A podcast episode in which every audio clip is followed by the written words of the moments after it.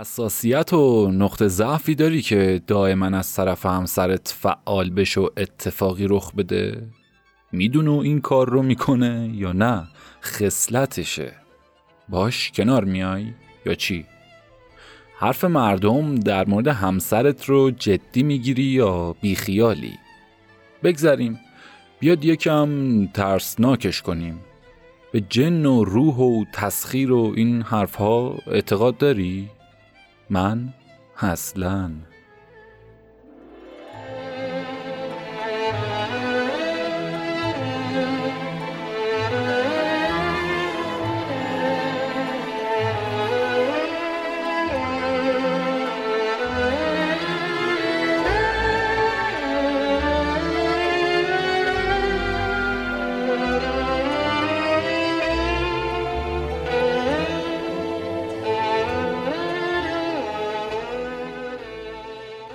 سلام فرهاد مهرآبادی هستم راوی پادکست داستانهای تاریخی. من در قلم سرنوشت از روایات تلخ و شیرین میانسالی سندیاد جعفر شهریباف تعریف می‌کنم. پیشنهاد می‌کنم که اگر به تاریخ علاقه دارید در وبسایت و اینستاگرام و تلگرام قجر تایم حضور داشته باشید و از مطالب متنوع استفاده کنید. همچنین برای هر گونه حمایت و همراهی و ارتباط با ما می‌تونید از طریق ایمیل و تلگرام با ما در ارتباط باشید. امیدوارم که در آرامش و با علاقه به این پادکست گوش بدید و تا پایان اپیزود 19 هم از قلم سرنوشت با من همراه باشید و لذت ببرید.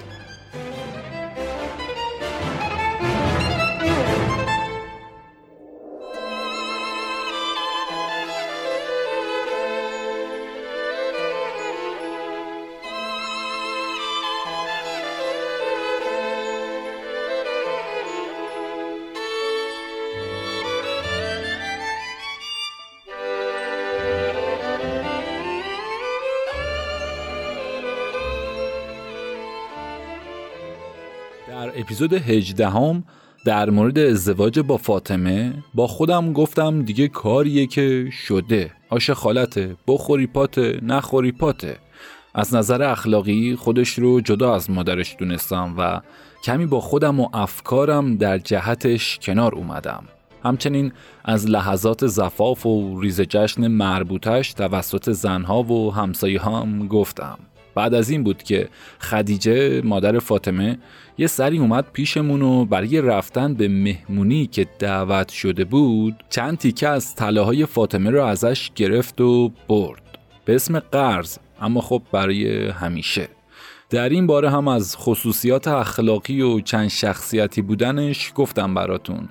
اما کارش به همینجا ختم نشد و دوباره هم اومد و شیش صبح هم اومد.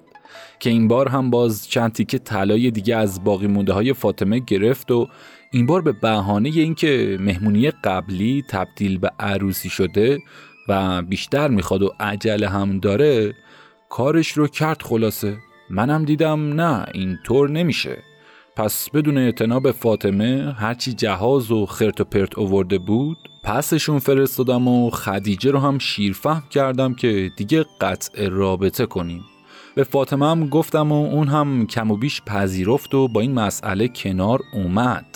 اما در خصوص امور زناشویی و اخلاقی و رفتاری و خونداری و اینها هرچی بهش می‌گفتم انگار نه انگار. یعنی گوش نمی‌داد دل نمی‌داد. تا اینکه یک سیلی سختی نسارش کردم.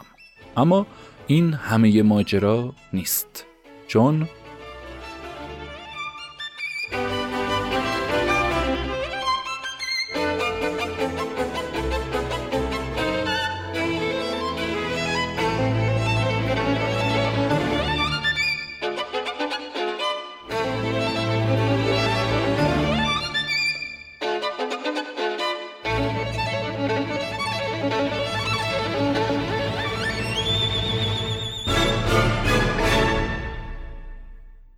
بیشتر از دو سه هفته از عروسیمون نگذشته بود که یک روز یه زن چادر نماز به سر رو توی کوچه دیدم که روشو با چادر پوشیده و داره خودش رو به من میرسونه. سلام کرد و گفت ببخشین می‌خواستم بگم جلوی زنتون رو بگیرین که اینقدر از روی پشت و بوم کفتر پرونی نکنه و کیشیک خونه ها رو نکشه. خوب نیست واسطون بده.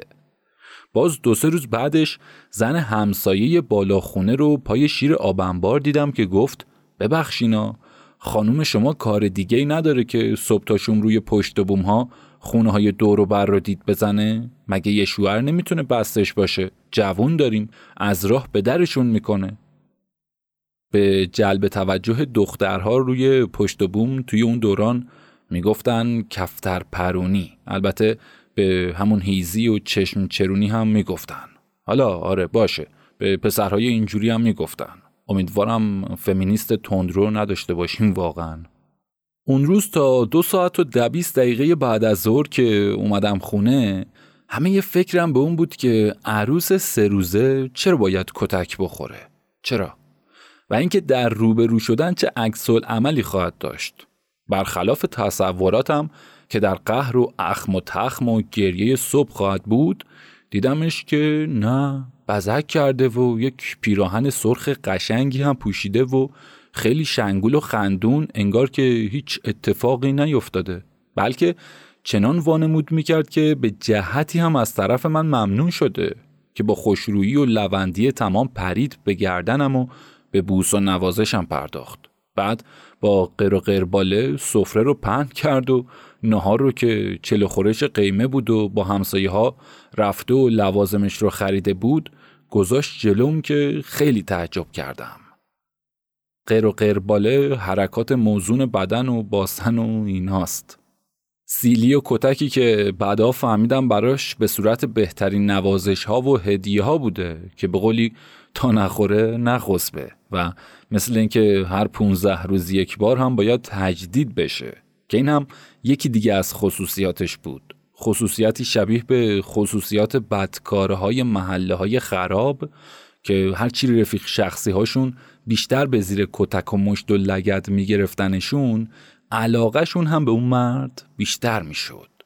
با هر شکایتی که از فاطمه می رسید و همون نسبت به نصیحت و راهنماییش می پرداختم و کم کم تونستم تا حدی مطیع و سر به راهش کنم. و از بعضی حرکات زشت و سبکی های ناپسند دور و برکنارش کنم تا اونجایی که در هر سجود و بعد از سلام هر نماز از خدا بابت لطفش از چنان زن خوبی تشکر می کردم و هر روز از روز قبل علاقه قلبیم نسبت به اون بیشتر می شد. در این زمان کم و بیش برای ملاقات مادرم اظهار علاقه می کرد. البته نه به خاطر اون بلکه به خاطر اینکه با جلب رضایت اون جای پای خودش رو محکمتر کنه. یک روز هم به همین خاطر بدون اطلاع قبلی مادرم رفتم به خونهشون اما چه رفتنی؟ که از بد بزکی و بد لباسی فاطمه از خجالت نمی‌تونستم در طول راه جلوی رهگذرها سر بلند کنم از اینکه در وقت حرکت به خاطر دیر شدن توی خونه نتونسته بودم متوجه وضع حالش بشم. بزکی که از فر سر تا سرخ و سیاه و سفید کردن صورت و جلفی در این زمینه کاری نمونده بود که از اون چشم پوشی کرده باشه. از حیث لباس هم که از نوع سبکترین و بدن نماترین بود که اگر سینه بند و بدن پوش پایینش نبود جز جز اندامش می‌تونست ارزیابی بشه. تا اونجایی که از زن و مرد و پیر و جوان کسی نباشه که بتونه از اون چشم پوشی کنه و به همون متلک پرونی نکنه. اون هم توی مسیری به طول چند صد قدم یعنی از نرسیده به سراح مسجد شاه تا خیابون ناصریه و میدون توبخونه و خیابون لالزار و میدون مخبر و دوله و شاهاباد و کوچه زهیر و دوله تا سقاخونه آینه. از بین همه گروه افراد.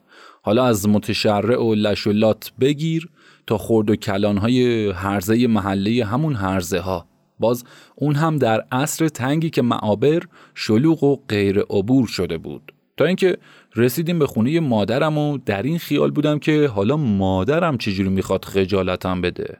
اما برخلاف تصورم نه تنها عکس عملی از خودش نشون نداد بلکه کمال محبت و پذیرایی رو از برخورد و تعارف و باقی رسوم دربارمون به عمل ورد و ما رو در جای مناسبی از خونه هم نشوند از مادرم هم نمی‌تونست بعید باشه که بزرگی روحش فراتر از اینها رو اثبات کرده بود.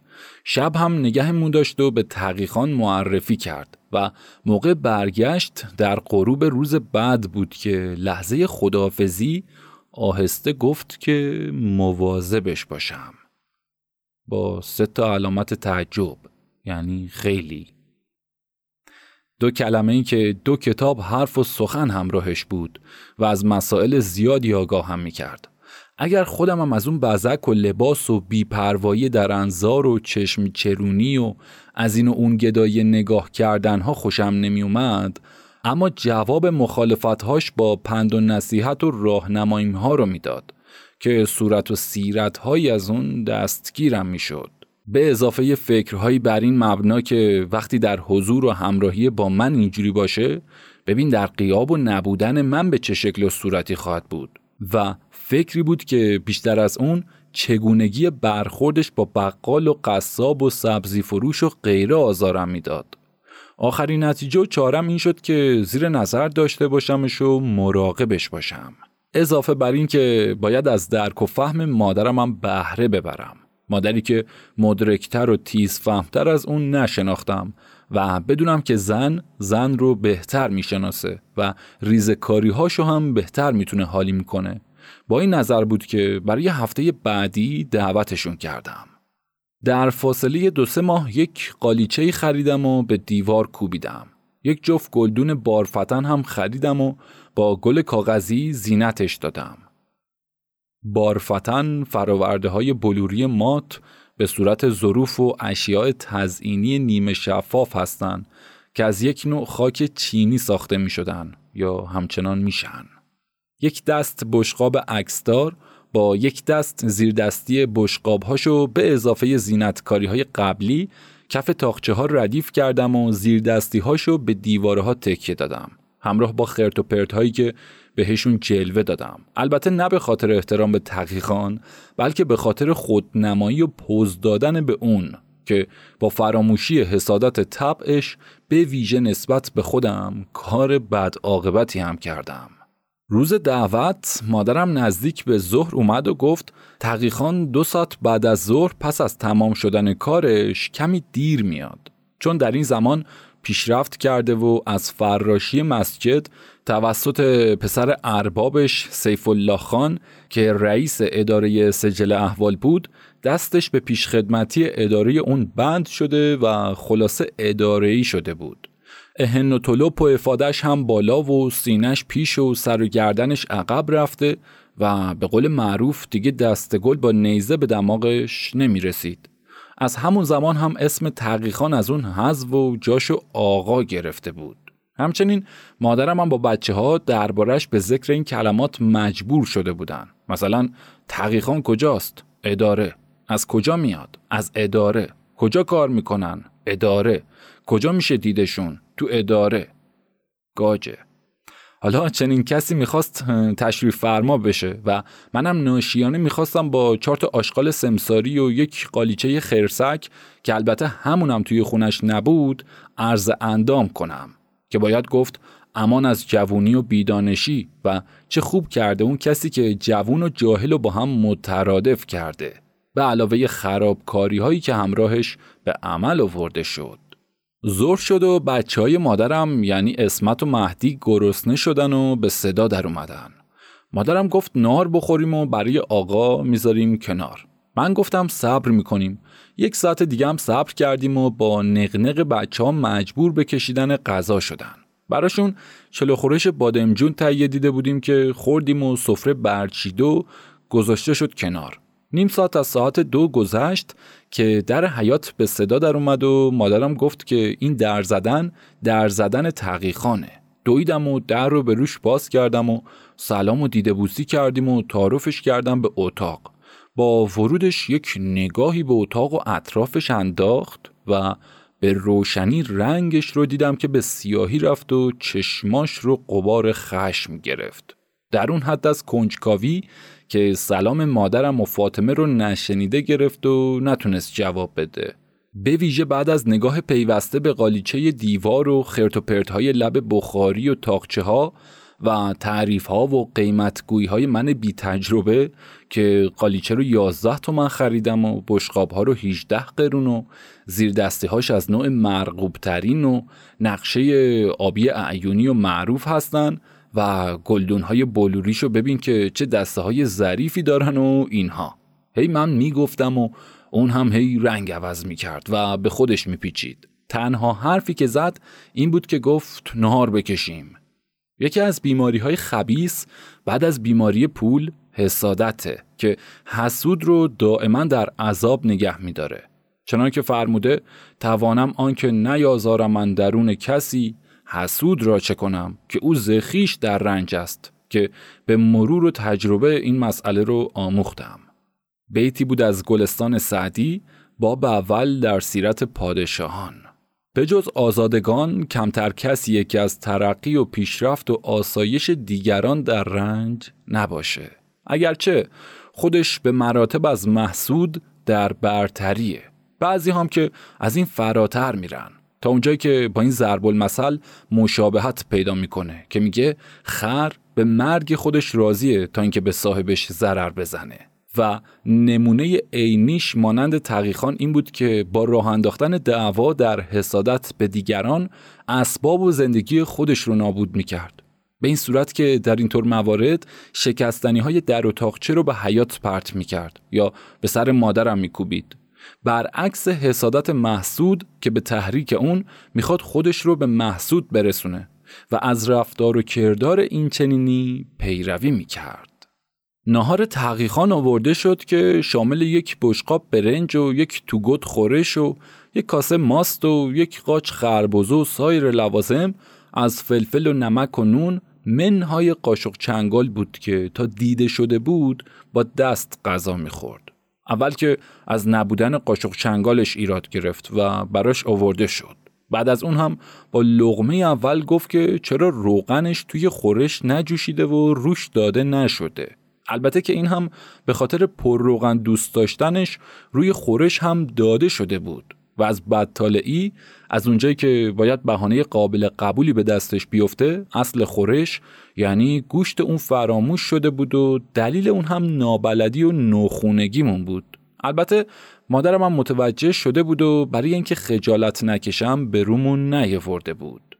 باری با ندیدن گوشت بود که سینی غذا رو کنار زد و خودش رو کشید عقب و بغ کرد و با به هم فشردگی چهره تا آخر مجبور به خداحافظی شد و لب به کلمه هم باز نکرد. بعدا هم شنیدم کاری نبوده که به سر مادرم که یعنی بهش بی حرمتی شده در نیاورده باشه. و شکستنی نمونه که به سر و روی اون نشکسته باشه و ناسزاهایی که نگفته باشه تا اونجایی که هفته ها جراحات و ورم های سر و روی خودش رو به صورت خونگی مداوا می کرده. حسادت به جز از چند جهت آرز نمیشه.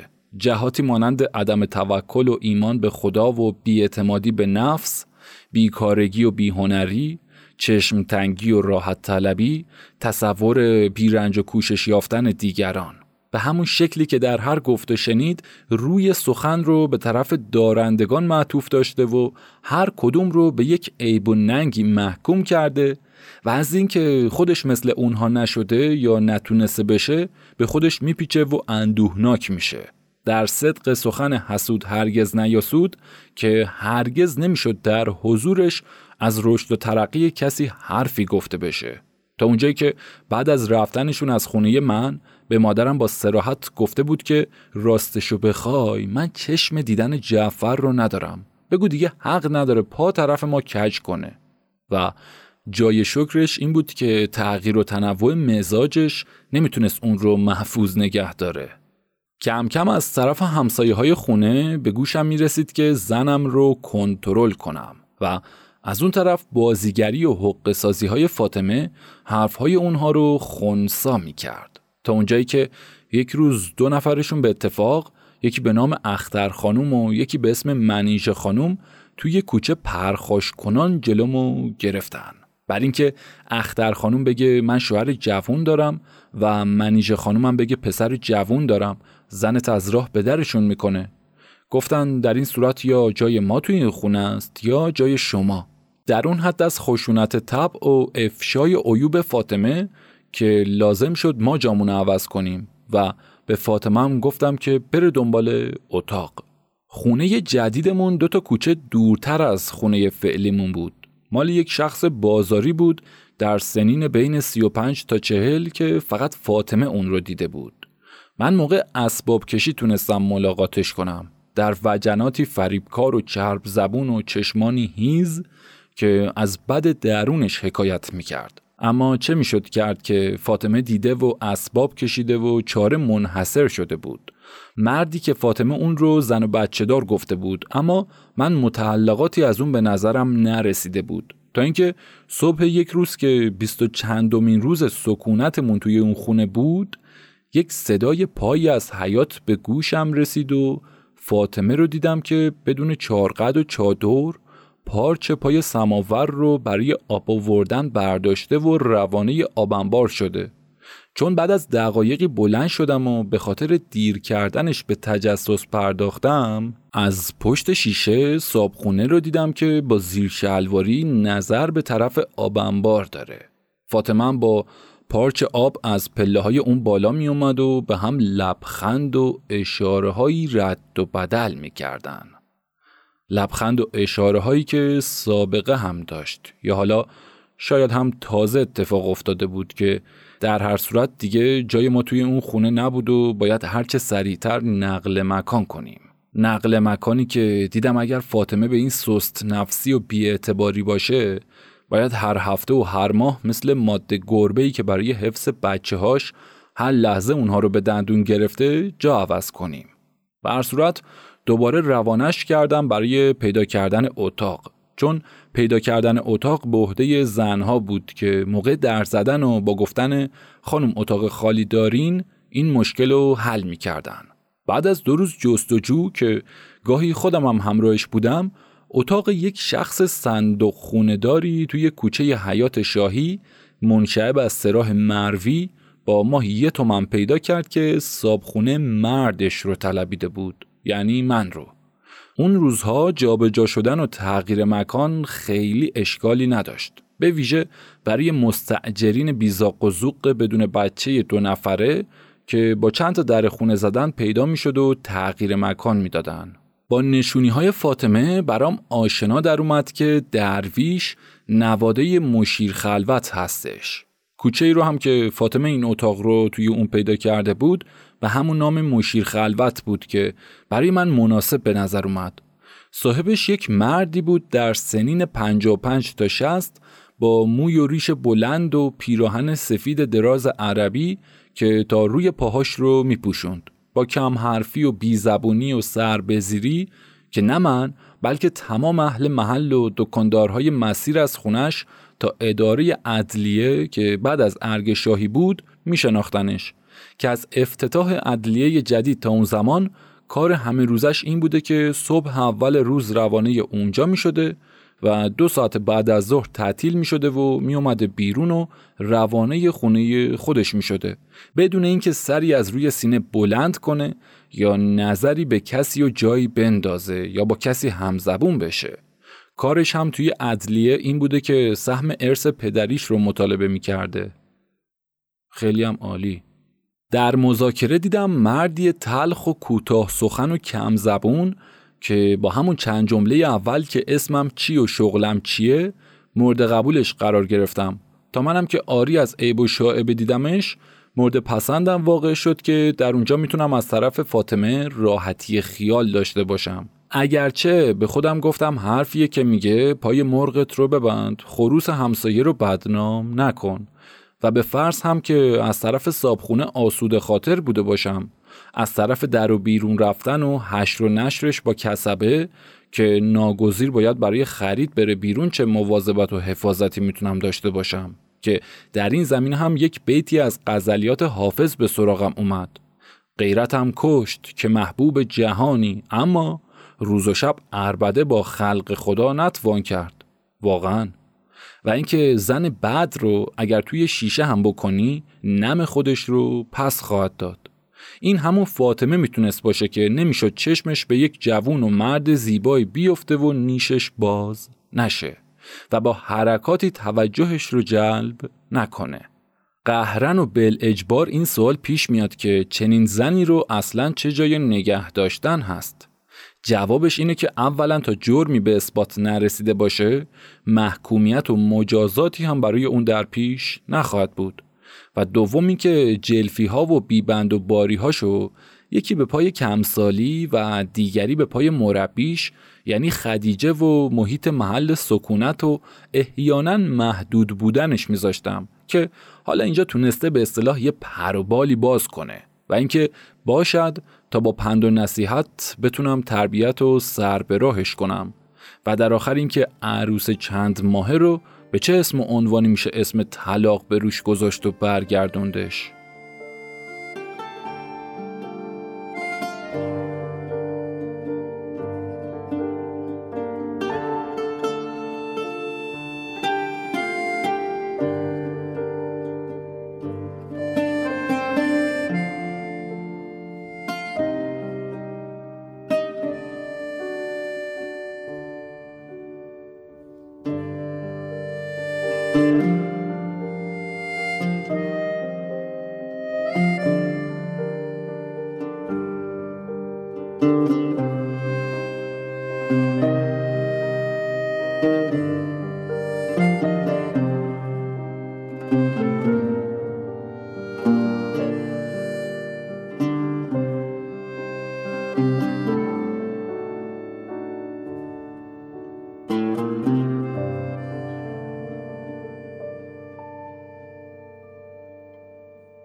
منزل جدیدمون خونه بود و حدود 350 متر مساحت با یک در چوبی گلمیخدار جنوبی کوچه و راهروی بین دو تا اتاق شمالی اون که صابخونه و خانوادهش توی اونها سکونت داشتن. و یک اتاق و ایوونی هم در طرف جنوبی داشت که در اختیار ما گذاشته شده بود. یک اتاق هم در طرف مشرق اون داشت با سقف فرو ریخته و ویران که به همون حال خودش رها شده بود در کل خونه بود وهماور و مرموز در تعریف خونه اموات که کمترین رفت آمد و صدایی در اون به نظر نمی اومد و به گوش نمی رسید. الا صدای گهگاه پای صابخونه تا سر حوز و رفتنش تا در حیات برای باز کردن و بستن اون که کس دیگه نیاد و اقدام کنه تا اون حد از محدودیت که قضای حاجت اهل و ایالش هم باید در آخر شبها که ما در خواب هستیم انجام بشه چون صدای پاشون فقط در اون اوقات به گوش می رسید همچنین ترسناک و شگفت هم بود که بیشتر در شبها از اتاق مخروبه صداهای هولناک نامفهومی مانند التماس و التجا جلب توجه می کرد. اتاق سکونت ما که مکان شر و فساد بود خارج از اون خوش و خورم و با فاطمه در توافق و مهر و صفا بودیم. اما همین که می اومدیم داخلش و با هم دیگه روبرو می شدیم سر هیچ و پوچ برخورد و نزاعمون می شد تا اونجایی که حرف دوتامون منجر به طلاق می شد کشمکش و زد و خورد و تجربه منجر به طلاقی که نه برای یکی دو بار بلکه برای بارها که توی اون اتاق بر این تصمیم مصمم و جدی می شدیم. اما همچین که برای این تصمیم روانه می شدیم و می رسیدیم زیر تاقی دالان کوچه یهو پشیمون می شدیم و خودمون رو نکوهش و آشتی می کردیم. تا آخر که گفتم نکنه عیب از مکانمون باشه پس چه بهتر که دوباره جامون رو عوض کنیم البته این گفت و شنیدها و جنگ و منازعه ها جدا از کتککاری های هر 14 15 روز یک بارمون بود که این هم عادتمون شده بود. چون با به هم خوردن این قرار یعنی همون کتککاری زندگیمون سیاه می‌شد. با اینکه در هر نوبتش از اینکه زن نباید کتک بخوره خودم رو به سختی توبیخ می‌کردم اما خب چه می‌شد کرد؟ همین که دو روز از مقرریش میگذشت بیماری کتکش عهد می‌کرد و سر به بدسری و کچخلقی و نافرمانی میذاشت. حالتی که از بدکاره های فطری به نظرم رسیده بود و در رابطه با فاطمه هم وادار به جستجوی دلیل و ریشه یابی کرد. در این نتیجه که نباشد جز اینکه اینطور زنها کودکی و نوجوانیشون به تحمل جور و ستم سپری شده و موقع آزاد شدن دنبال نیرومندتر از خودشون میگردن که حمایتشون کنه. گذشته که فاطمه رو در تعریف هایی که از ظلم و جفاهای خدیجه درباره خودش می‌کرد در بر گرفته بود. از اینکه نمی‌شده یک دستور و فرمانی بشنوه که همراه با فحش و کتک نبوده باشه یا فرمانی که انجام نداده به جز با دشنام و مشت و لگد و ضربات لنگ کفش و نی قلیون و مثل اون جبران نشده باشه. توی خونه منم به همون بلا دوچار مونده بود. برجت احوالی بود که چون به مقرریش می‌رسید چنان می‌شد که در کار خونه انگار پر در ورده و از مهر و عطوفت و فرمان برداری بیرقیب می‌شد. از طبیعت و تینتی بسیار ناپسند که بعدها دیدم این مشکل ذاتیه. چون دیدم که به حد جنون لشلات پسند و عربد جوی و کلن شریر دوسته. محل سکونت این بارمون به خاطر بیعتباری و بیبند و باریش برای اینکه زیر نظر یک بزرگتری باشه خونه مادرم رو در نظر گرفتم. به این قصد که یک روزم به دیدنش رفتم و با عرض معذرت از خطای من در راهنماییهاش که به جرمش خودم رو به بلا انداختم و اینکه به بزرگی خودش از تقصیراتم چشم پوشی کنه خواستم تا محبت رو در حقم تمام کنه و در این درموندگی کمکم کنه. و یک اتاق خالی از خونهشون رو در اختیار من بذاره. درخواستی که به نفعشون هم بود. چون دو سه ماهی بود که خالی مونده و کسی برای اجارش نیومده و باعث ضرر تحقیقان شده بود که اجاره داری می‌کرد و اومدن منم از این ضرر و زیانش جلوگیری می‌کرد. همراه با این خواهش که عنایت کنه و فاطمه رو هم مواظبت کنه که جواب داد ایرادی نمی‌تونه داشته باشه. اما از اونجایی که تو پسر منی تا حرف و سخن و سرکوفت و سرزنشی نداشته باشه باید کمی بیشتر از دیگرون پول بدی. باید گفت اون روزها مثلا سایر اجناس و کالاها و نرخ اجاره اتاق هم به یه تومن تثبیت شده بود مگر اینکه دارای مزیتی باشه. مستعجر قبلیشون هم همون یه تومن رو می‌داد. بنابراین نظرش رو پسندیدم و گفتم دوازده قرون بهتون میدم و تقیخان هم خیلی خوشحال شد. خلاصه اسباب کشی با تشکر از صابخونمون درویش و اینکه تمام اجاره ماهش رو هم که بیشتر از 15 روز از اون نگذشته بود دادم و اجازه مرخصی خواستم و اسباب کشی کردم به خونه مادرم. با فکری که همچنان از عجایب خونه درویش داشتم. عجایبی مثل وضع خود درویش و سکوت محض خونه و محو و ظاهر شدن اتاق خرابه و مستور و پوشیده بودن اهالی خونش که انگار زنده جون در اون فقط منحصر به خود درویش و کارهای خودش مانند باز و بسته کردن در حیات و دیگر پنهانکاری ها و بلند شدن صداهای استمداد و توسل از اتاق خرابه و صندوق خونه و سوراخ بخاری اتاق هست و عوالم غیر طبیعی دیگران که سکونت رو در اون غیر ممکن می کرد. تا موقع جمع کردن اسباب که فاطمه رو برای اینکه چیزی به جا نمونده باشه معمور جستجوی اتاق کردم و خودمم به تجسس صندوق خونه پرداختم که ناگهان صدای فاطمه به خوشحالی بلند شد که یک می پیدا کرده تلسمی زرد رنگ از برنج با تصویر یک زن و مردی در حال نزاع که دارن ریش و گیس هم دیگه رو می‌کشن. با حروف و کلمات و اعدادی که پر شده و سرش از زیر چارچوب در اتاق از طرف خارج توی اون فرو برده شده بود. تلسمی برای جنگ و جدال و تفرقه با مزامینی که پشتش به نام ایرانزاده زبید خاتون و خانبابا حک شده بود. وقتی براش خوندم گفت پس بگو ما چرا بی خود و بی جهت به هم می پریدیم و ساعتی یه دفعه طلاق می خواستیم. منم نگهش داشتم تا یک کنکاشی در موردش داشته باشم. با پیدا کردن اون ترغیب شدم که به جستجوی دیگر زوایای اتاق بپردازم که یک کهنه بسته هم تونستم از داخل دودکش بخاری در بیارم. چون اونجا جای تفتیش و نگاه کردنش نبود گفتم نگهش دارم تا برای این هم یک فرصت مناسبی پیدا کنم. همراهش این شک و گمان برای من به وجود اومد که این اتاق باید محل سکونت یک مرتاز یا اهل رموزی بوده باشه که اواخر عمرش دستاوردهای خودش رو پنهان کرده. اگرچه تلسم زیر چارچوب نمی‌تونست به کهنه بسته سوراخ بخاری ربطی پیدا کنه. صندوق اون که خودم عهدهدار جستجو شدم محلی بود بسیار تاریک که باید با یه چراغی چیزی کندوکاو بشه. به صورت تصادفی منم در یکی از آجرهای کف اون یک لقی دیدم و با باز کردن درزهای اطراف اون و بلند کردن آجر و بیرون ریختن مختصری از شن و خاک یک بسته پیچیده کتاب مانندی به نظرم رسید که اون هم برداشتم و دادم به فاطمه تا با کهنه بسته سوراخ بخاری نگهش داره.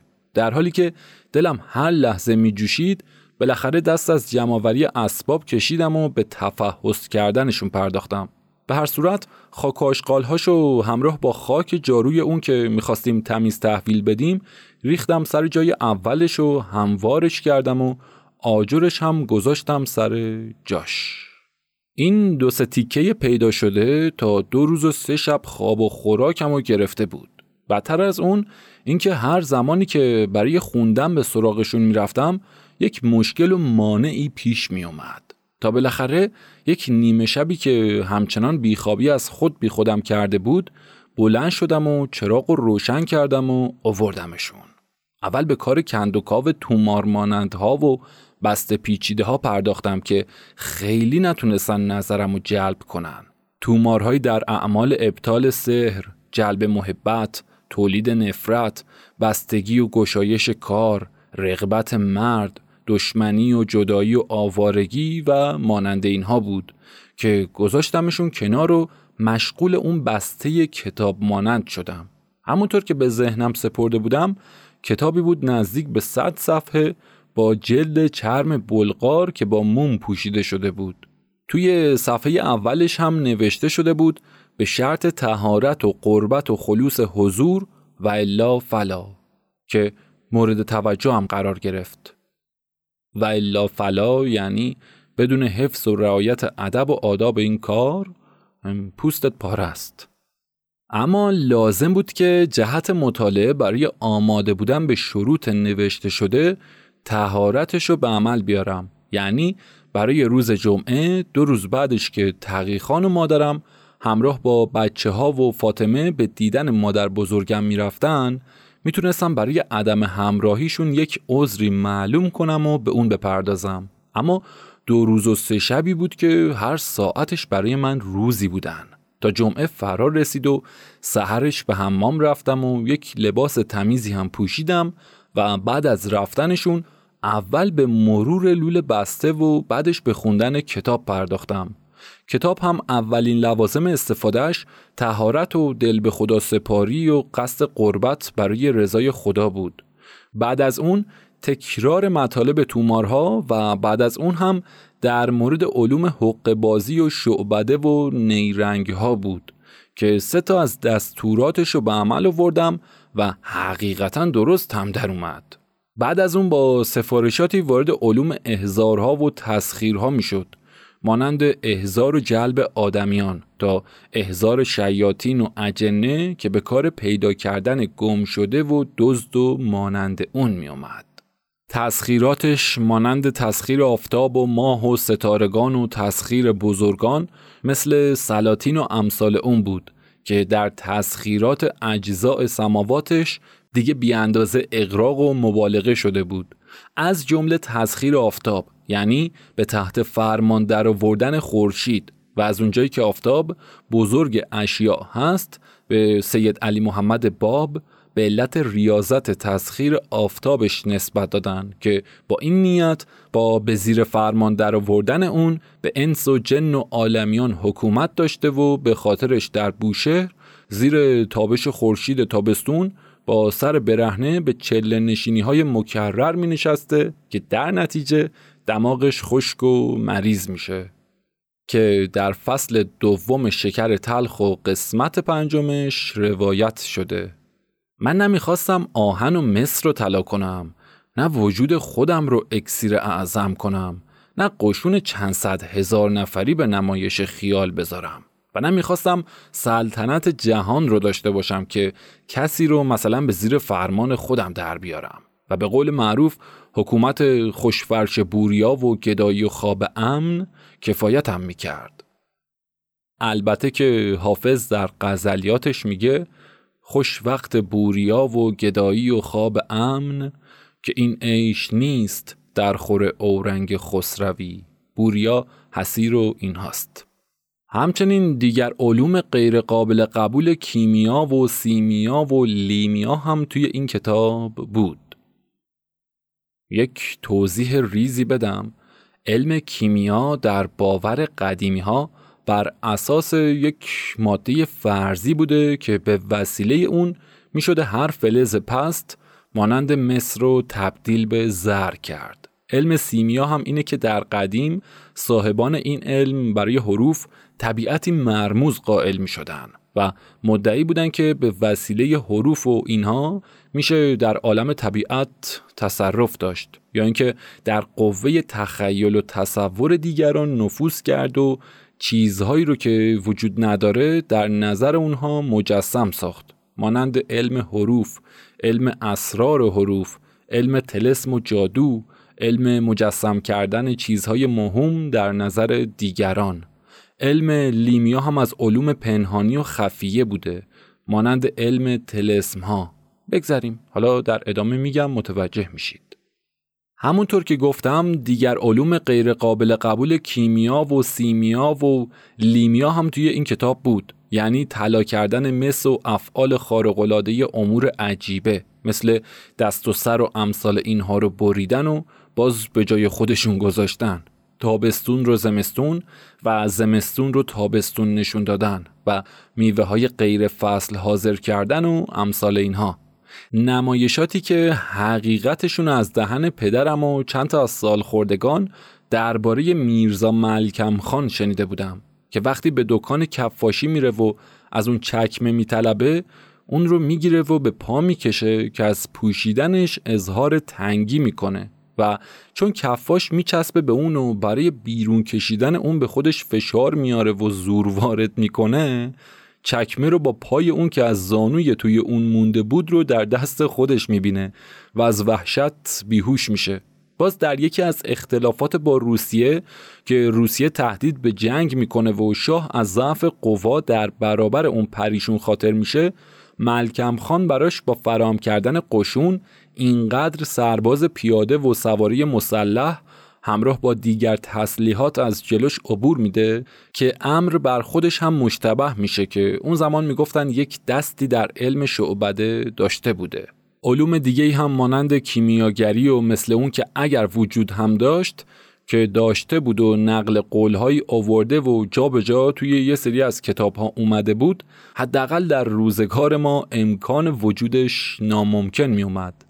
من در بین تمام این حرف ها اونچه که می‌خواستم یک دستوری بود که بتونه تأثیر داشتنش در ریاضت های دشوار و خواستن طول زمان امتحان داده باشه و اطمینان من رو جلب کنه و اون هم در فصل احزار روح یا احزار اجنه و حالا هرچی که بشه اسمش رو گذاشت بود که با مدیوم یا به وسیله همون واسطه صورت می گرفت و اینکه بتونه یک اطلاعی از کیف مسروقم بده.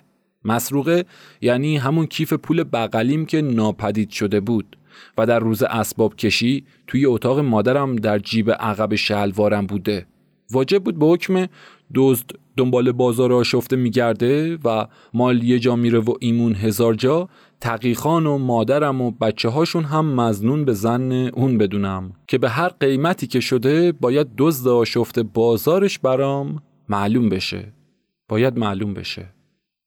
می‌بینم که تصورات و حدس هایی دارید البته در این زمینه دستورات و تعالیم دیگری که خیلی هم آسون تر بودن نوشته شده بود. اما دستوراتی بودن که باید همه افراد حاضر اون روز یعنی روزی که کیفم به سرقت رفته بود در مکان حضور داشته باشن. حالا کجا می‌تونست و امکان این رو می‌شد داد که تقیخان و مادرم و بچه هاشون رو به صورت دزد قطار کنم. فقط میموند فاطمه که اون هم این ماجرا رو اول به گردن جیبور و بعدش به گردن اجنه و آخرش هم با گفتن خدا می‌دونه ختم و برگزار کرده بود. در حالی که اجرت کارگرهای اسباب کشی رو خود اون از همون کیف داده بود و از اون طرف برای رفع بدنامیشون مادرم سعی در روشن شدن وضعیت اون داشت و منم نمی‌تونستم صرف نظر کنم. مسئله مبهم و مشکلتر از امر یک گم شده یا یک سرقت کم ارزش شده بود. دستورات کتاب هم غیر از کار احزار اجنش نمی‌تونست مشکلمون رو حل و رفع کنه. میموندین که هرچه زودتر برای اظهار نظر مادرم رو از جریان مطالب کتاب و نه بلکه معجزاتش آگاه کنم و در مورد کذب و حقیقتش هم پرسجو و یک کسب تکلیفی به عمل بیارم. پس با این نظر به سرعت گشوده ها رو جمع و بسته ها رو گردآوری و لای کتاب رو به هم آوردم و روانه خونه مادر بزرگم شدم. زمانی رسیدم که هوا رو به تاریکی رفته بود. با رسیدن من همگی بلند شده بودن و داشتن خداحافظی می‌کردن که با دیدن من و اطلاع از ماجرا همراه با تعارف مادر بزرگم و خالم بموندن و برای اینکه هرچه زودتر به حرفهای من برسن بیخیال رفتن شدن و رفتن رو تبدیل به موندن کردن و با تجدید آب آتیش سماور و فکر تهیه شام نشستیم و به گفتگو پرداختیم.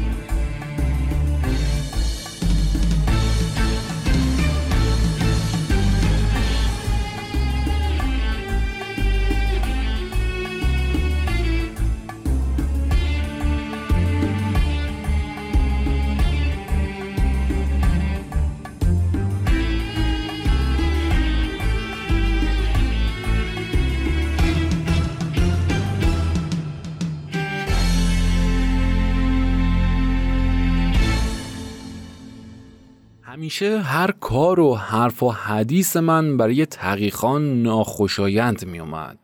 الا اموری که به خفت و خسارت من منجر می شد.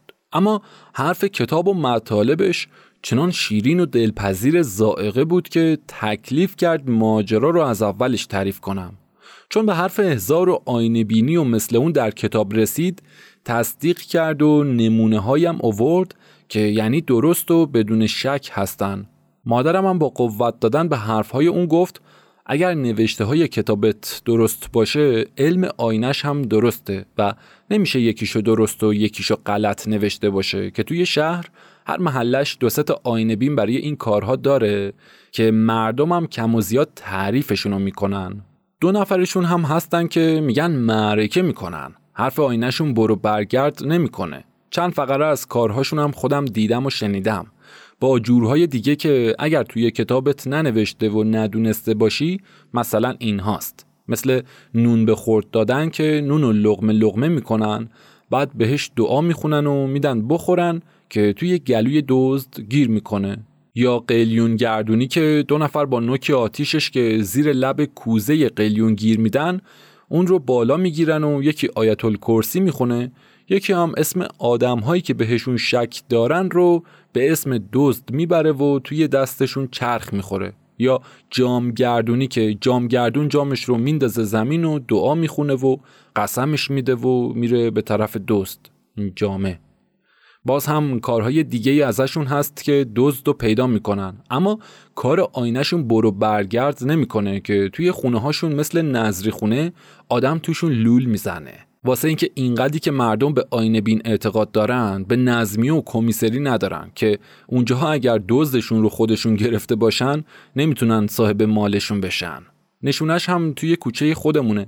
دو سال پیش همسایمون علی قلی خان خونش رو دوز زد و دو شب دیگهش اومده بود که خونه بغلیش رو بزنه که گیر افتاد و گرفتنش و دادنش دست کمیسری.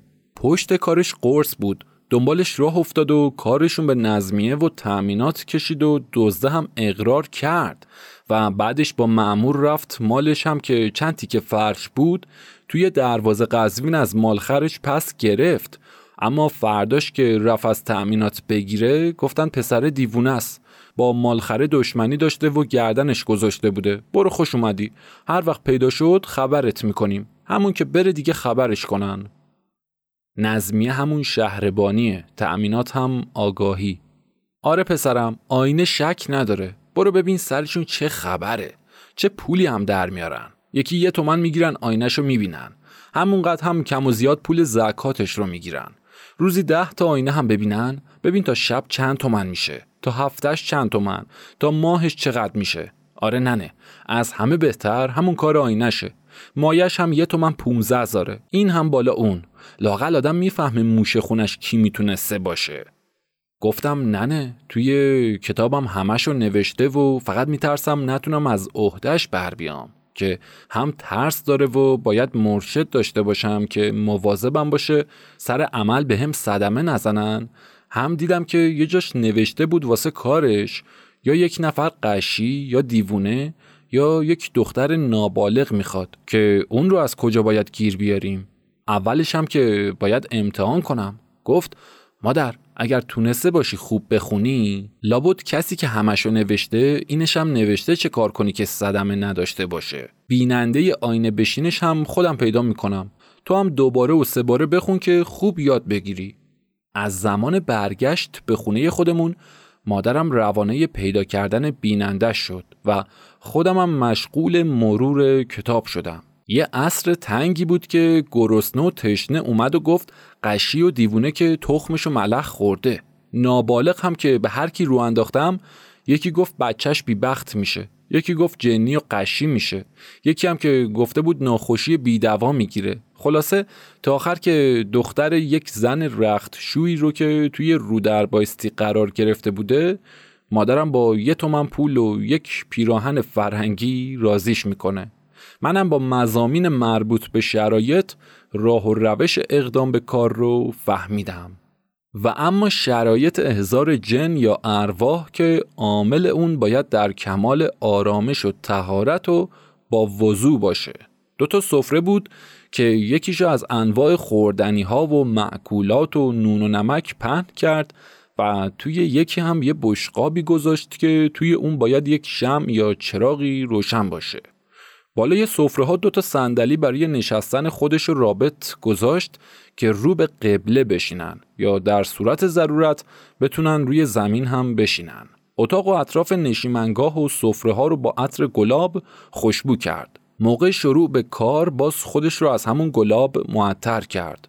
یک آینه هم به اندازه کف دست که قاب فلزی نداشته باشه به دست رابط داد و خودش هم به طرف راست اون نشست و با گفتن بسم الله الرحمن الرحیم آینه رو به دست رابط داد و با روشی که می‌خوام توضیح بدم شروع به عمل کرد.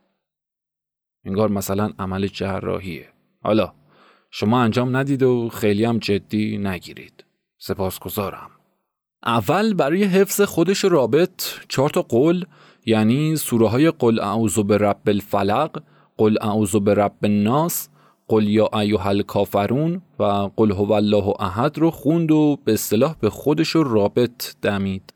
بعد الواح رسم شده در زیر سطور رو یکی بر کف دست راست و یکی هم بر کف دست چپ اون باید بنویسن. یعنی اشکالی که بر زیر سطور نقش شده بود.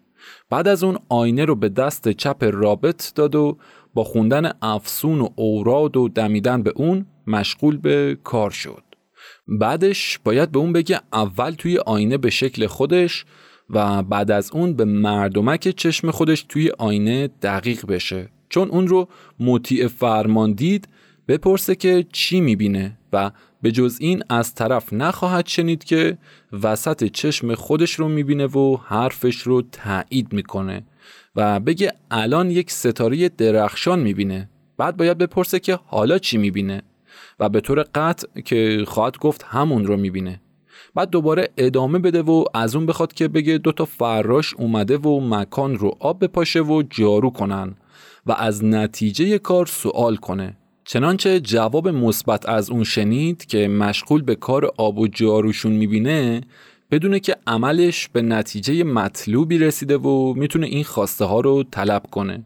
و نشونه توفیق در کارش هم اینه که بیننده رو به سان کسی که غرق در تماشای وضع و حال غریبیه محو و جذب دور از عالم پیشین خودش بدونه و اینکه شنیده و گفتههاش بی اختیاره.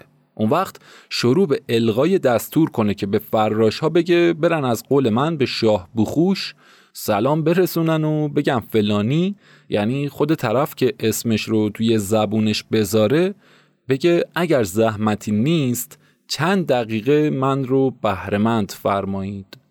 اسم مزبور با سه تا اسم دیگه یعنی وسط سوش، سرکا خموش و زلهوش که اینها اسامی چهار فرشته اجنهی هست درامیخته میشه و اینها رو مشروط به دعای خیر در اختیار تو می‌ذاره و با این سفارش میگه ای کسی که به این گنج گرانبها دست میابی مبادا در کار برد آن پا را از حریم افت و تهارت بیرون گذارده طمع به مال یا وجود کسی کنی یا باعث آزار بیگناه و رسوایی کسی شوی که به شعامت همین علم زلیل خواهی شد. پس بخواه تا جهت سلطان که با تاج مکلل و قبای زربفت و به همراه هفتن دیگر مشابه خود که وزرایش هستند پیدا شود و خوردنی و نان و نمک حاضر کنی و بخواه که از قول تو به ایشان تعارف نموده تا از خوردنی ها میل کنند و بپرس که از نان و نمک به زبان زده یا نه که اگر خورده یعنی مزید بر آن از راه دوستی و فرمانبری حضور یافتند. یعنی با این روش اجنه رو نمک گیر می‌کنی و کاخ و بنزتو می‌گیری و میری پی زندگیت. حالا اگر از چیزهای دیگری خوردند یعنی به نان و نمک لب نزدند و از روی بیمیلی و اجبار آمدند. با اولی کامروا بوده و برای سوالاتت جوابهای درست خواهند داشت. و اما در صورت دومی یا جواب نداده یا اگر هم داده لاف و نادرست می‌گویند. در اینجاست که باید درخواست خوردن از نان و نمک نمایی و اگر خوردند به همان قسمشان دهی که بر سر صدق و صفا بوده باشند و اگر باز هم از خوردن سرباز زدند اینان را با امتنان مرخص نموده از چهار پادشاه پادشاه دیگری دعوت کنی. حالا بنده خیلی روی این اسامی دقیق نشدم. وسط سوش و سرکا خموش و زلهوش و نمی‌دونم خیلی هم مهم نیست واقعا. پس در صورت قبول فرمان و چهره خوش با نشاد داشتن مقصودت رو بگو و جواب سوالاتت رو طلب کن. مانند اینکه فلان چیز یا فلان کس در زمان حال یا از زمان فلان از فلان کس مفقود شده و خواهش معلوم شدنش رو دارم. در اینجاست که ماجرا نکته به نکته مانند پرده صحرای کربلای مرشد لطفعلی از چشم رابط در آینه ظاهر میشه و بشنو که چی داره میگه. بعد از اتمام کار هم با تشکر و سپاسگزاری مرخصشون کن. چنانچه با گرفتن آینه از دست واسط هنوز هم حضورشون رو در دید درونی خودشون اعلام می‌کنن یا برای شنیدن ترخیص نامه دیگری که بی اجازه نرفته باشن اقدام کن. یا کار و خواهش دیگهی که به ذهن احضار کننده نیومده باشه باید به رفع نواقص کار بپردازه که نرفتنشون باعث خیالاتی شدن رابط میشه و ترخیص نامه اون هم در دو سطر بود که زیر مطالبش از چند تا کلمه بدون نقطه نوشته بودن.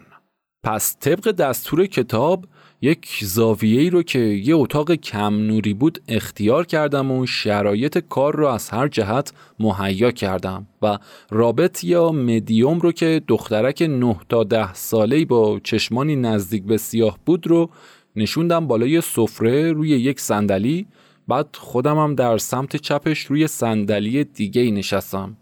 بعد از خوندنی های اول و نوشتنی های روی کف دستهاش دادن آینه و خوندنی های بعد از اون بود که مطابق دستور و رعایت تمام احوال و شنیدن گفته های دخترک از دیدن آب و جارو کردن فراش ها و فرمان بردن هاشون تا آوردن میوه و شیرینی برای پادشاه و رفتن و آوردن پادشاه و غیره خواستم تا دزد و کیف محل فعلی اون و اینکه توی خونه هست یا خارج از خونه برام معلومشون کنه. به شخص رابط در احزار ارواح می‌گفتن مدیوم. حالا نمی‌دونم هنوز هم این کسافت کاری ها هست یا نه. آدم یاد ترسناکترین سریال تمام تاریخ جهان میافته. سریال احزار چطور روشون می‌شد محدودیت سنی می‌زدن اصلا؟ طرف توی فیلم تکون می‌خورد می‌زد مثبت سی. واقعا. بگذریم.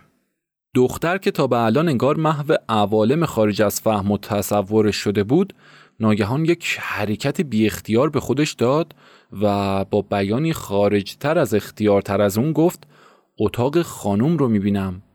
پرسیدم اتاق کدوم خانوم؟ جواب داد اتاق خود خانوم همون اتاقی که داخلش واسمون چای ریخت. فهمیدم اتاق مادرم رو میگه. از اینکه با اومدن این مادر و دختر مادر من اونها رو به اتاق خودش تعارف کرد و براشون سماور رو آماده کرد و چای ریخت پرسیدم دیگه چی می‌بینی؟ جواب داد یک رخت خواب بسته با یک چادر شب چارخونه که روش یک شلوار قهوه‌ای افتاده شلوار قهوه‌ای چرا؟ نشونیش درست بود و باقی احوال ازش پرسیدم گفت اون خانم جوونه که گیساشون پشت سرشون افتاده رفت سر شلوار و اون رو برداشت و دست توی جیبهاش کرد و از توی یکیش یک کیف سیاه در ورد و داد زد که چقدر بیارم. شما هم از توی حیات جواب دادین یه تومن بیار. بعدش از اسکناس های توی اون برداشت و اوورد داد به شما و شما هم دادین به کارگرها و گفتین پنجزاری ندارم. خودتون قسمت کنین.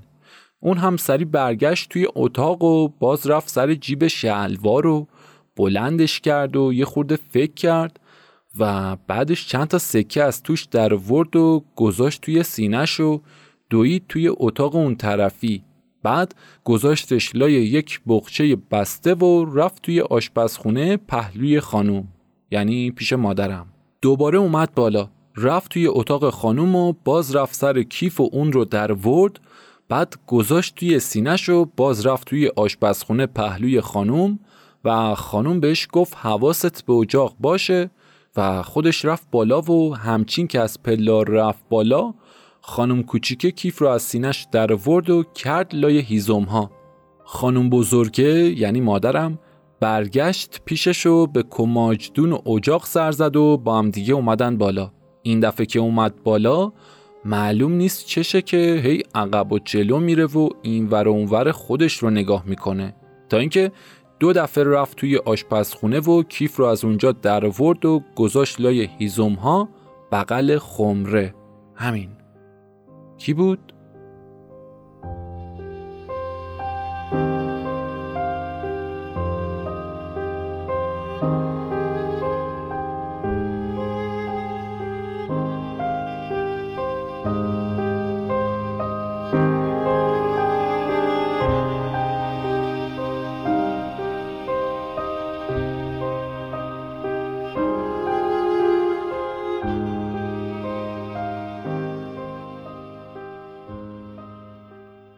از اون پرسیدم دیگه چی می‌بینی؟ جواب داد دارن من رو نگاه می‌کنن پرسیدم حالا اگر روونت کنم می‌تونی بری کیفه رو درش بیاری؟ جواب داد بله همونجاست دارم میبینمش بعد سطر ترخیص رو از روی کتاب خوندم و طبق دستور به طرف آینه دمیدم و پرسیدم حالا چی می‌بینی؟ جواب داد عکس خودم رو می‌بینم آینه رو از دستش گرفتم و همراه با مادرش و مادر خودم و تقیخان و بچه ها انداختمش جلو و دنبالش به راه افتادیم. فاطمه که انگار مسئله در کار نیست مون توی اتاق و ما رو با حال خودمون گذاشت. دخترک با اینکه به این خونه نیومده بود و راه آشپزخونه رو نمی‌دونست با نگاه انداختن به حیات به طرف آشپزخونه به راه افتاد و توی اون از همون جایی که گفته بود گوشه کیف رو که نمایان بود گرفت و کشید بیرون و داد به دستم. در حالی که هنوز از خود بی خود بود انگار همچنان در حال و هوای اتاق زاویه توی حس و حال خودش روی صندلی نشسته بود. برای امتحان حرف دخترک کیف رو باز کردم و دیدم همون یه تومن اجرت کارگرها و یک سکه پنج ریالی و 6 تا سکه دو قرونی از 16 تومن اسکناس و 13 قرون پول خورد کم شده. کم شده. بعدش از کل ماجرا چنین برداشت شد که چون رفته تا از کیف برای کارگرها پول بیاره و چشمش به محتوای اون خورده به حساب دزد پی بازار شفته میگرده با خودش گفته چون شلوارش رو توی اتاق مادرش در ورده یعنی من شلوارم رو در اونجا در وردم و بیا بروی بوده معلوم نمیشه که خودش برداشته یا کس دیگه ای که اول از پول خوردهاش بر میداره و بعد با خودش میگه چه پول خوردها و چه خودش و همه پول کیف رو در سر و صدا راه ننداختن که ازم بخواد. یعنی اگر من بخوام جلوی تقیخان آبرو ریزی کنم نتیجهش یکسانه. و در نهایت خود کیف رو برمیداره. آش با جاش. این طرف و اون طرف رفتنش هم به خاطر دلی در برداشتن یا بر نداشتن بوده. جابجا کردن کیف هم به خاطر دلشورش بوده که مبادا در جای اول به چشم بخوره. دیگه بدون اینکه به عکس قضیه یعنی به اینجا کشیدن کار فکری کنه. به ویژه اینکه این مطالب رو از کتاب خونده بودم که نوشته بود بسا گم شده هایی هستن که آینه بین نباید در صورت فهمیدن خونگی بودن دزدی اظهارش کنه. چون نه تنها امکان به دست آوردن نخواهد داشت بلکه باعث شر و فساد هم میشه. و منم توی خونه مادر بزرگم جلوی خودش خونده بودم و به همین خاطر هم بوده. و از اونجایی که دزد ناشی به کاهدون می‌زنه و از سوراخ دعا رو گم می‌کنه تا حد وارد معرکه نشدن خودش دلیر میشه. یعنی فاطمه.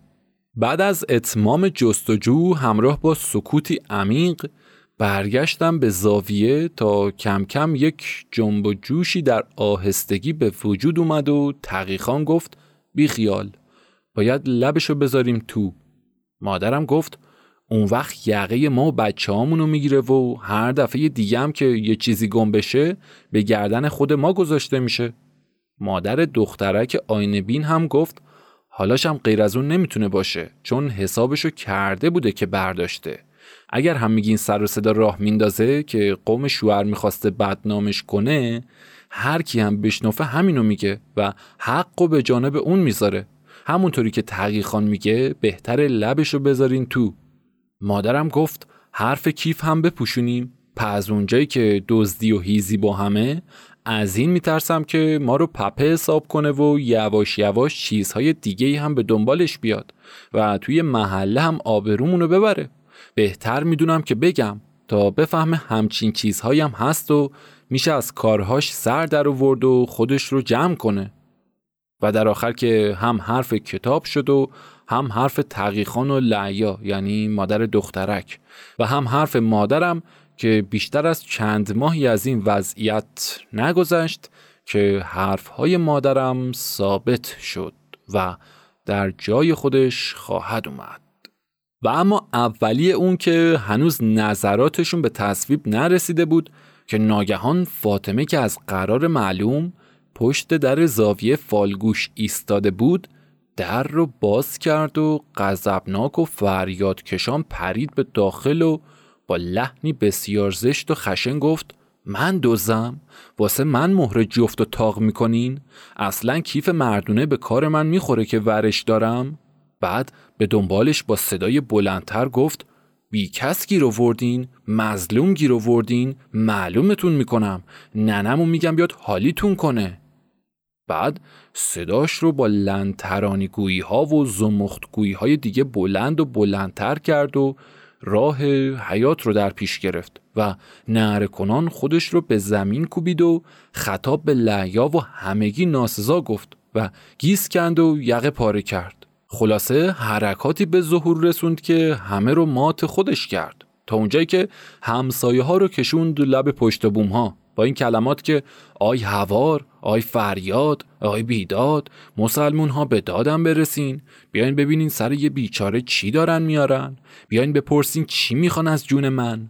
چنان شین و شیونی به راه انداخت و به سرش کوبید و صورتش رو خراشید و جیغ کشید که به همون شکلی که در نظرش بود همسایه های بام به بام خونه از پشت بوم سر به حیات کشیدن. اون هم که کنجکاویشون رو دید به استمداد طلبی و حق حق زدن و زنج مویه بر اومد که بیاین ببینین چی به روز من میارن. بهشون بگین مظلوم گیر وردین یه بارکی نفت بریزین سرش و آتیشش بزنین. خودشون دزدیدن حالا انداختن گردن من. هیچ. حالا خر بیار کره خر بار کن. به حرف مفت و ناسزا و اینها می‌گفتن لنترانی. تحقیقان که دیگه بیشتر از این نتونست آبروریزی هاشو تحمل کنه پرخاش کنان به طرفش صدا بلند کرد و گفت چه خبرته؟ چی شده؟ این کولیگری ها چیه در میاری؟ کیف شوهرتو دزدیدی؟ حالا دو زرنیم هم زبون داری؟ باشه خودتو جمع کن برو تو اتاق اینجا خیابون اعلاییه و جای آدما نه چاله میدون و خیابون خراسون که بخوای با قرشمال بازی پیش ببری قرشمال بازی همون هوچیگری و قربتی بازیه مادرم دید نه از پسش بر نیومده و همچنان کولیگری داره و زور به صداش میاره. از اون طرف هم از حرکات و وجناتش از طرف فاطمه معلوم بود که داره ملاحظه عاقبت کار خودش با تقیخان رو می‌کنه که نزده میرقصه. وای به وقتی که یک تنبک هم زیر بغلش باشه. که جلو اومد و گفت بلند شو برو توی اتاق بسته نشون دادی هرچی باید خودتو نشون بدی. میگن خوش قدم خیر. لا قریش مبارک. کچلیش کم بود آبله هم در کرد. دختر بی بابا ننه بهتر از این نمی‌تونه باشه. تره به تخمش میره حسنی به باباش. پاشو دختر ملک خانم اسفاونی تو هنوزم با اون اصل و نسب این کارها کمته. تقصیر تو نیست. تقصیر پسر گنده خور منه که مثل باباش مرغ مسما رو دور میندازه و آشغال کله رو قبول می‌کنه. حالاش هم هنوز کمشه که پس فردا کلاه قرمساقی هم بذاری سرش. بعد رو به من کرد و گفت آره آقا پسر حالا ببین کی بود گفتم و کی هم باشه که خبرش رو بیاری. مثل آفتاب پیش چشمم روشنه. چون فاطمه رو دیدم که آماده رو آوردن به فساد دیگری هم هست جلو رفتم و به بغل کشیدمش و بردمش به اتاق و کوبیدمش به زمین. همچین که به طرف چوب گردگیری رفتم که حالیش کنم به التماس و زاری و فلان خوردم بر اومد و حالت پشیمونی به خودش گرفت که دیگه به حال خودش گذاشتمش و برای معذرت خواهی راهی اتاق مادرم شدم. این قدم خیر اون شیرزن مبارز لور دوران رضاشاه نیست. فکر کنم اون دختریه که در مقابل ناصر شاه موقع رقصیدن یک بادی ازش در رفت. گفتیم دیگه خوش در کردی فلان. ملک خانم اصفهانی هم شنیدم قبلا اما خیلی نتونستم در موردش چیزی پیدا کنم ولی خب با توجه به داستان اینجوری نشون میده که یک خانم خوندار بوده نه خونداری برای خانواده نه برای فحشا موقع داخل شدن به اتاقش مادرم رو دیدم که به حالت ناآروم به لعیا یعنی داره به مادر دخترک رابط میگه که بد کاری کردیم. تفلکی همین پریروز بود که گفت دو ماه پس انداخته که خیال می‌کنم آبستن باشه. باید برم از دلش در بیارم. خوب نیست زن آبستن یک که بدو کنه. بچگی و نفهمی. هزار تا بلا سر آدم میاره. خودش گناهی نداره. مال تربیتشه که بد و خوب و نتونستن حالیش کنن. این مربیه که به و شکر رو مربا می‌کنه. آره پاشم برم چراغش رو روشن کنم و از دلش در بیارم. بعد زن آبستن توی تاریکی بشینه. مخصوصا هم که از ما بهترون تا همین یک ساعت پیش توی خونمون بودن. منظورش به طرف صحبتهای آینه بین بود. بلند شد و با سفارش به لعیا که بمونه تا برگرده جلو افتاد و منم با امر به اینکه تو هم راه بیفت از دلش در بیار رفتیم پیش فاطمه و صورتش رو بوسید و زنجیر نازک گردنش رو که تازه خریده بود و در بین راه از گردنش باز کرده بود انداخت به گردنش گفت نکنه ناراحت بشی دخترم توی خونه از این اتفاقها زیاد میافته. اگر کار تو بوده بچه بودی و عقلت نرسیده. بچه از این کارها زیاد می‌کنه. بعد رو به من کرد و گفت تو هم فردا یه قواره پیران مقبول واسش بخر و بیار هممونم شطور دیدی ندیدی. به اتاقم که رفتم به بچه ها و همینجور به لعیا سفارش می‌کنم که نره جایی در این باره لب از لب وا کنه. تو هم وقتی ما رفتیم پشت سرمون بیا دست تقیخان رو ماچ کن و معذرت بخوا. منم همینجا چالش می‌کنم. بله منم مثل شما همیشه گفتم و میگم. به نازم به شخصیت این کبرا. فروتنی در قالب غرور. خیلی سخته واقعا. خیلی.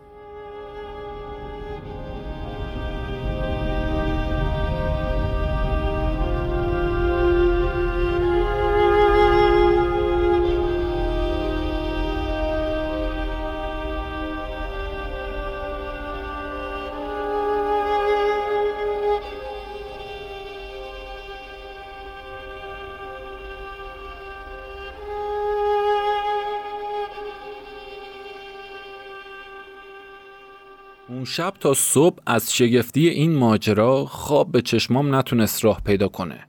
بعد از اون هم تا مدتها علوم کشف زمایر اوقات گیرم بود و در مورد منشه و چگونگیشون جستجو می کردم. چه کتاب های قابل اعتنایی که در رابطه با اون به دست آوردم و به کنکاششون پرداختم اما هرگز نتونستم رازشون رو کشف کنم و سر از چون و چرای جوابهاشون از این رابطه بیرون بیارم. الا اینکه با تحقیق و عمل و تجربه به انتقال اراده مرتبطش کنم. همون انتقال اراده ای که بیدار رو خواب می‌کنه و توی خواب اون رو به راه میندازه یا از اون به سوال و جواب برمیاد. باز همون اراده ای که از بعضی جوکیان و دراویش دیده شده بود و بر این کارها تسلط پیدا کردن و در اداره گوشه کنار کشور خودمون دیدیم و شنیدیم که روی تخته میخاجین و زیر سنگ آسیا خوابیدن یا روی آتیش و خورده شیشه راه رفتن یا بطری و رنگ و خورده سنگ و خنجر و مثل اینها رو فرو بردن. فرو بردن منظور فرو کردن نیست. منظور حالا خوردن یا نمی‌دونم شاید فرو می‌کردن. بگذاریم.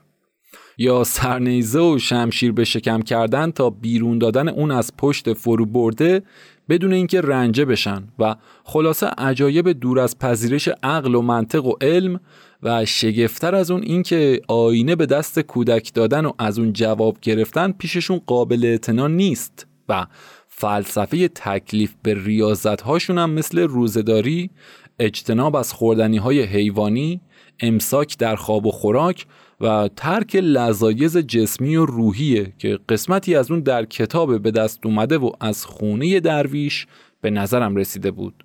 جز این هم نبود که به اراده مسلط بشن و اعتقاد به خیش و خودباوری و قدرت تلقین به دست بیارن. و همچنین که این نیرو تا زمانی می‌تونه برجا باشه که خودقبولی و خودباوری و اعتقاد به خیش خواهنده برجا بوده باشه. و دلیل خواستن قشی و دیوونه و دختر نابالغ رو هم چنین برداشت کردم که به خاطر کمتر داشتن نیروی بدنی و فکری و اراده و تلقین پذیری بیشترشون نسبت به تلقین کننده است.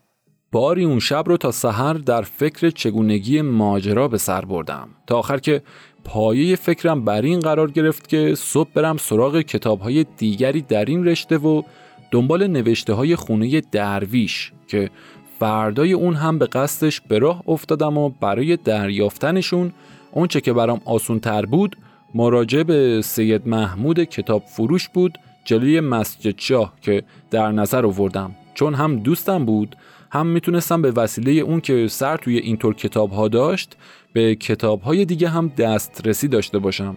اون روز تا ظهر به تحقیق و تجسس در جهتشون به دنبالگیری نشونه هایی که سید محمود داده بود پرداختم.